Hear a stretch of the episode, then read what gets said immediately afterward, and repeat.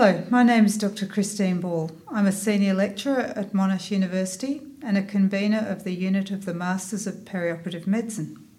Today I'm talking with Professor Toby Richards, Professor of Surgery at University College London.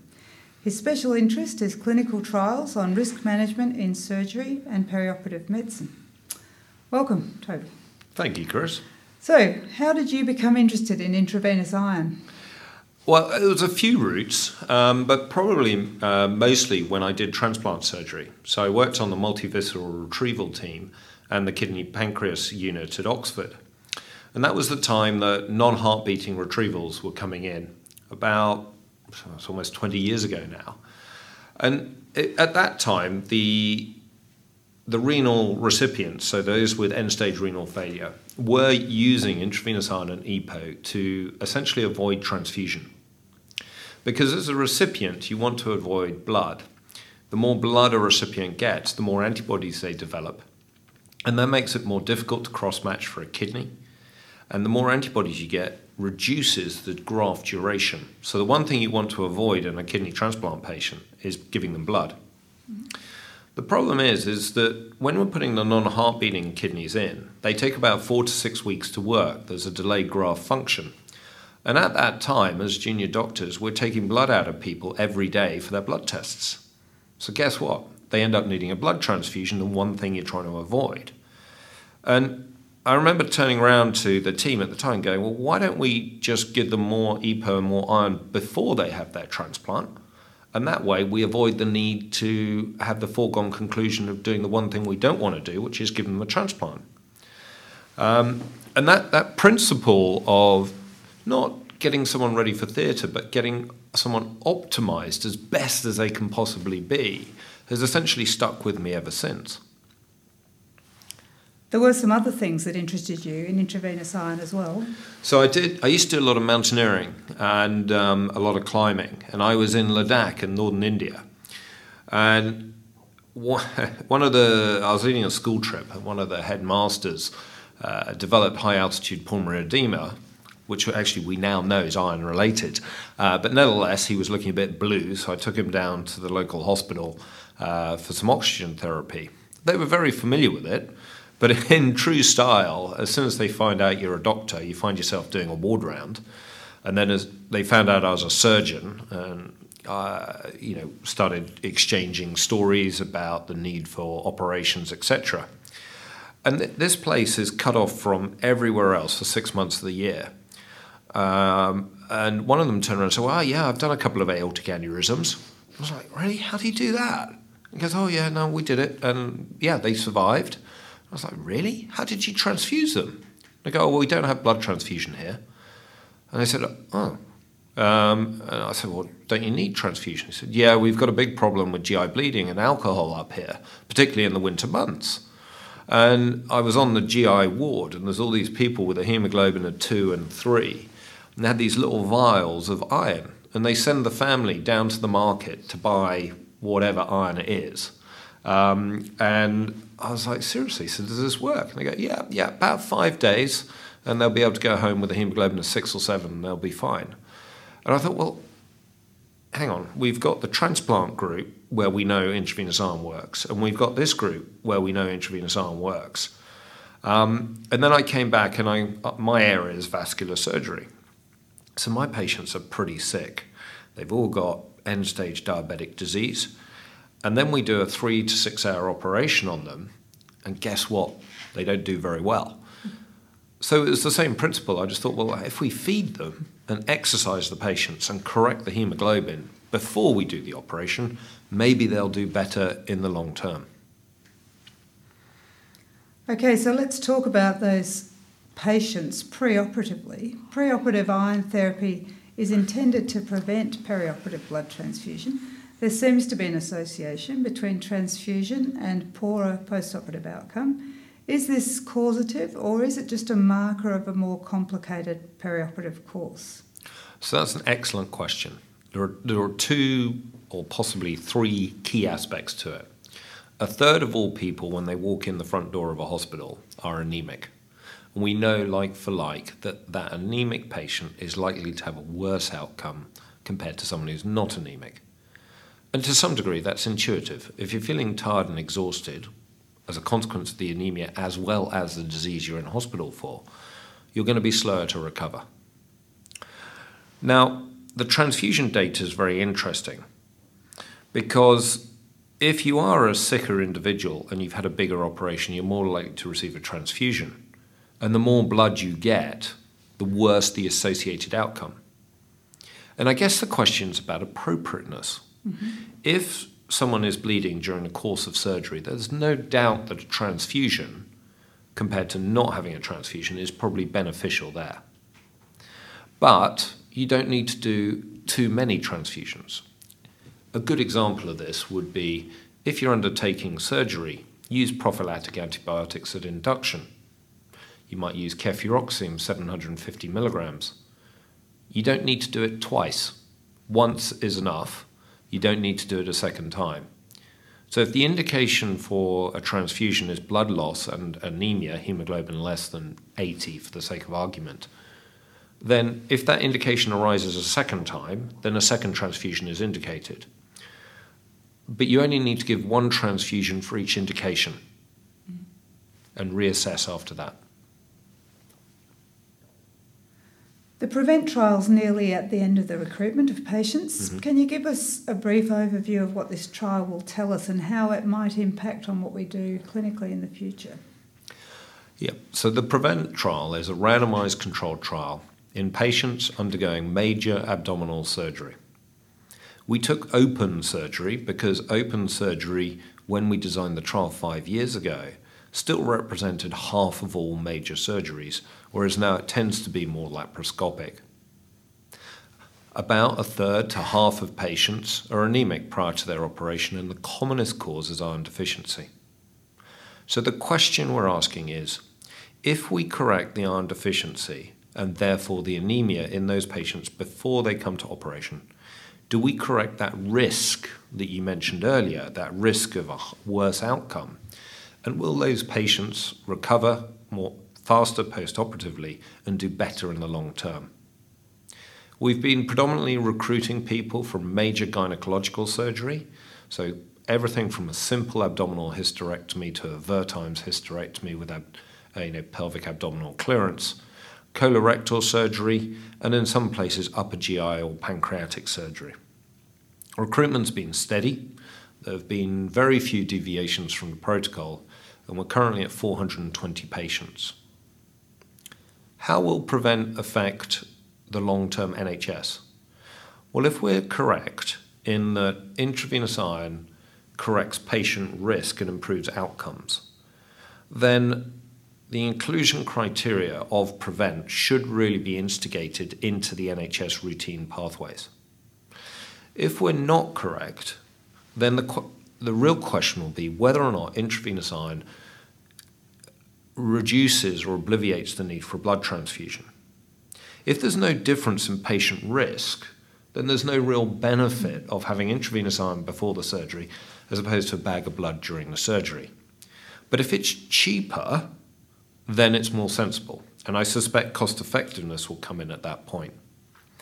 But what's really important is that in the NHS, if we started introducing intravenous iron right now to every single patient, it's going to cost about 15 to 20 million pounds per annum for the pharmaceutical cost of that drug. And if we don't save the money, why, do you, why go to the extra hassle of messing around with the patient beforehand and just do it at the time of surgery? So I think it's quite important that we get that result, whether or not it's a positive or a negative outcome. It's going to have a positive outcome to the NHS either which way. So, oral iron, let's just talk about that. Mm-hmm. It is often poorly tolerated due to gastrointestinal symptoms, but there's some evidence now that lower dose iron might be just as effective or more effective than higher dose therapy with less symptoms. Do you advocate low dose iron therapy, and how long do people need to be taking it for to see hemoglobin rise? So I think that's really interesting, and we mustn't just focus on intravenous iron. Intravenous iron has its role, it's quite expensive, and it does involve an intervention to the patient. Taking a step back, looking at the population as a whole, Iron deficiency is, is common. It's more common in women because of the menstrual loss and affects up to 1 in 10 women at any point in time. The first thing to do is to address diet. For instance, vegetarians are not eating meat for obvious reasons, mm. and iron from meat is very readily absorbed. About 15% of the iron is absorbed. Whereas iron from plants is only about one in a hundredth of the plant iron is absorbed. So Popeye, spinach, it was all wrong. It, it, it might be rich in iron, but you can't absorb it. And so the first step is to look at individuals' diet. If you're a vegetarian, you need to re- reassess what the impact of that is on your health. There are cereals, there are lentils, pulses, soya, which is very rich in iron. The other thing is that you need to avoid tea within or coffee within one hour of eating because the tannins absorb and chelate the ions, they're not absorbed properly. Milk is another area, so milk also tends to bind iron. So, after addressing diet, then simple iron tablets on an empty stomach, taken with vitamin C or orange juice one hour before eating, is a very effective way of increasing or maintaining iron levels. Now, what's quite interesting is that there's a feedback cycle when you take oral iron. As you absorb the iron through an empty stomach into the duodenum, iron's absorbed and you get a transient rise in your iron levels. So the body recognizes that and goes, Oh my word, I've got loads of iron in my blood. And there's a hormone which is secreted from the liver called hepcidin that comes in and it shuts down the iron absorption. So about two hours after you've had your iron, then the body's going, Well, we've got loads of iron stop, stop, stop, and shut it down. So if you take another iron tablet or eat half a cow, it ain't going to work because the absorption's blocked. And that protein, that hepcidin that's come in, it takes about 24 hours for that to go. So what's really interesting now is there's some data showing that if you take an iron tablet alternate days, that's probably more effective than taking one twice a day. So the iron gets absorbed, you get a surge in your iron levels. The transport proteins are shut down, so there's no point taking a second, pro- second iron tablet because all that will do is any iron absorbed will just keep the mechanism of shutting it down. Whereas if you take absorb the iron, you shut down the transport. As the iron levels are redistributed in the blood over 24 hours, you reopen the gates for more iron to be absorbed. And on paper and in healthy patients, that does seem more effective. We, the trials need to be repeat, repeated in people with iron deficiency to make sure the mechanism's exactly the same. But what's the message? The message is for the general population is first thing is to address your diet. The second thing is to look at your oral iron tablets. Make sure you're taking one of a decent enough dose, 65 milligrams of elemental iron. If you don't tolerate it twice a day, cut to once a day or alternate days. And make sure you're taking them properly on an empty stomach with vitamin C. After that, if there's a failure of improvement of your iron levels or ferritin levels two months after taking tablets, then that's an indication for intravenous iron. Okay, so if we look at the preoperative clinic, we currently investigate patients having procedures where we know there's a risk of blood loss. We've been using the, the preoperative clinic to capture certain population groups. So for this year, we were giving the flu vaccine to everyone who was coming in to the clinic. Do you think anemia is a big enough community health issue that we should use the preoperative clinic as an assessment point for the community? I think that's a really good point because anemia is so common and particularly iron deficiency. So, iron deficiency is actually the disease that causes the symptoms. Anemia is just one of the effects. The underlying cause is the iron deficiency. And iron deficiency affects up to 15 to 20% of all women, and that's what causes the fatigue and tiredness. If you don't believe me, think about it this way. If you're a blood donor, you go and donate a unit of blood, at which point you're anemic and you have your four glasses of orange juice And over about two days, you redistribute the fluid and the volume within your body, and two to three days later, you feel absolutely fine. Blood donors are not walking around feeling tired and exhausted for weeks on end. So, being anemic with a normal iron store doesn't cause the symptoms, but being iron deficient, even if you're not anemic, causes symptoms. So, should we be screening for this? I think there's a really good question in there. Um, we need to assess the impact of screening. So, currently, you need to have a blood test, and we need a treatment that is easy and acceptable. So, on the face of it, what you're saying is entirely true. We can do, we've got a, a major problem that affects society. We have an easy test, a blood test of ferritin level, and the advice is diet, oral iron, followed by intravenous iron. So, I think there's certainly a role to explore screening in, in the perioperative setting.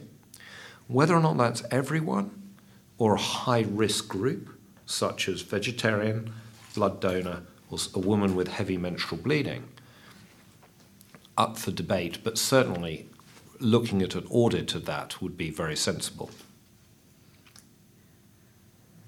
Okay, so what about post operatively? Presuming we manage to get a patient through a total hip replacement who's not iron deficient at the start, they have some blood loss but not enough to trigger transfusion, we send them home with a hemoglobin around 80, 90. How should we manage these people immediately post operatively? We usually discharge them day three or four. What should we, what responsibility do we have to these patients now? I think advice is, is very valid. But what's quite interesting post operatively is that inflammation, so the surgery itself, causes an inflammatory response. And that inflammation activates hepcidin. So, hepcidin is a standard response to inflammation. So after surgery, your hepcidin soars. And that's why your serum ferritin goes up because you shut down the transport proteins. So your macrophages sequester and take up all the iron stores in the body. So when you do a blood test, it makes it look like the ferritin levels are really high. But because hepcidin's activated, the transport protein can't get the iron out. So the iron is there, but you can't get it to the bone marrow or to the muscles. And that's called a functional iron deficiency. It's what used to be called anemia chronic disease.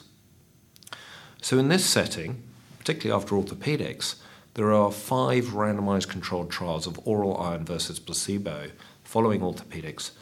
Zero benefit, none, zip zero, none. There is no role for oral iron after surgery, certainly in the first six weeks. The question is, therefore, will intravenous iron work? There are three randomized controlled trials one in orthopedics, one in upper GI surgery, and one was mixed, but it was predominantly orthopedics. And if you give intravenous iron in this setting, you will produce a response by an increase in hemoglobin. That response will be more effective than placebo over the first three months and then equal at three months. So, in someone at risk who's at risk of anemia, or perhaps has a history of iron deficiency or significant blood loss, then yes, intravenous iron would be an appropriate choice. More research is needed because the endpoint is not the correction of a figure. The endpoint is making a patient feel better and recovering faster. We haven't seen that in the clinical trials. And one of the biggest problems that we have in perioperative medicine is that we look after the patient incredibly well for the week or two weeks they're in hospital, and then we have no idea what happens to them next. This endpoint of 30 days, we, we're very good at medicine. We can make people live 30 days. Mm. We can do that. But what happens long term? And what we, we really must move away from is these short term goal directed endpoints we need to look at does this patient go back to independent living at home? Do they have to go to a nursing home? Do they need increased care? Their renal function, will that deteriorate six to nine months afterwards? And particularly now, we need to look at cerebral function, the step down in cognition, the ability to cope, or even dementia.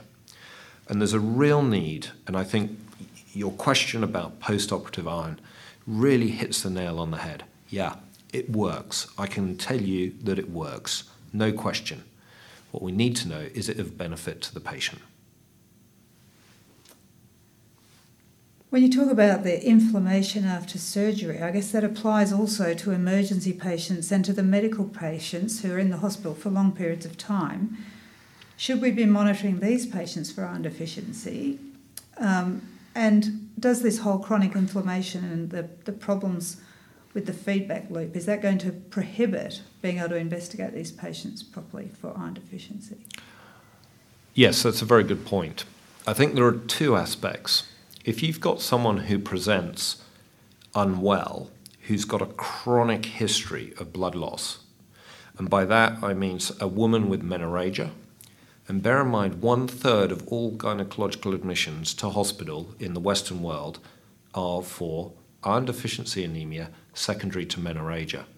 So that woman who's been suffering with heavy menstrual bleeding for months, if not years, just hits a tipping point, a crisis point that precipitates the admission. And we need to think really carefully about why that woman came into hospital. Is it the blood loss, or is it the fact that they're so exhausted and anemic and iron deficient that they're unable to cope? So, is a hysterectomy or whatever the surgical intervention the correct thing, or should we be right in there up front and with intravenous iron? And I think for that group with chronic blood loss, whether or not it's menorrhagia or whether or not it's a GI bleed, then upfront early intravenous iron is, is very appropriate because you're treating the cause. The second group is perhaps an acute admission, so an, an acute GI bleed and blood loss. And that patient may or may not have um, normal iron stores to start with. And there it's less clear. But what we need to do is we need to address the blood loss as part of a package of patient blood management. So, is that patient on tranexamic acid to reduce blood loss? Have they had the correct advice? Have you stopped the aspirin and clopidogrel? Have you corrected the warfarin? Are you feeding them properly? Are you mobilizing them? Have you set your transfusion triggers? And in particularly in GI bleeding, we actually know that restrictive transfusion is better than liberal transfusion. But if they're in hospital for a long period of time, for several weeks on end, stop taking blood out of the patient. Because if you take blood out of a patient every single day, you're going to make them anemic. Every time you do a blood draw, you're taking about 20 mils of blood out of that patient in a fit and healthy person with completely normal iron stores, they can just about generate 30 mils of blood a day. In someone who's got chronic inflammation, the bone marrow is shut down, they're not generating any blood. So you're actually effectively bleeding that patient a unit of blood every two weeks. So guess what? You're going to need a transfusion. So you need to address the whole way you look at the patient and if you sus- if they've got a high risk of iron deficiency in that setting, then intravenous iron is certainly a good treatment option. Toby, thank you. I think that's answered all my questions. Do you have anything else you would like to highlight while we're here? No, I think that covers it all. Apart from one key point that's a bit of a pet subject of mine. Why do we accept a lower hemoglobin as normal for women compared to men? There is no physiological reason for it. When you transfuse, you don't have a different hemoglobin level that you transfuse a man and a woman. So when you go into theatre, as the anaesthetist looking after that patient, if a woman has got a hemoglobin of 119, that's not a little bit anemic. That's moderately anemic compared to a man where you would accept 100, you know, 129 as being anemic. So you've got to treat men and women the same. Women are smaller, and they're more fragile, and the outcome following surgery is worse. So, therefore, you've got to optimize them better before they start. So, your job now is to get the laboratories to reset their normal range. And that's under discussion at the World Health Organization as we speak this week. That's an excellent place to finish. Toby, thank you very much. Thank you.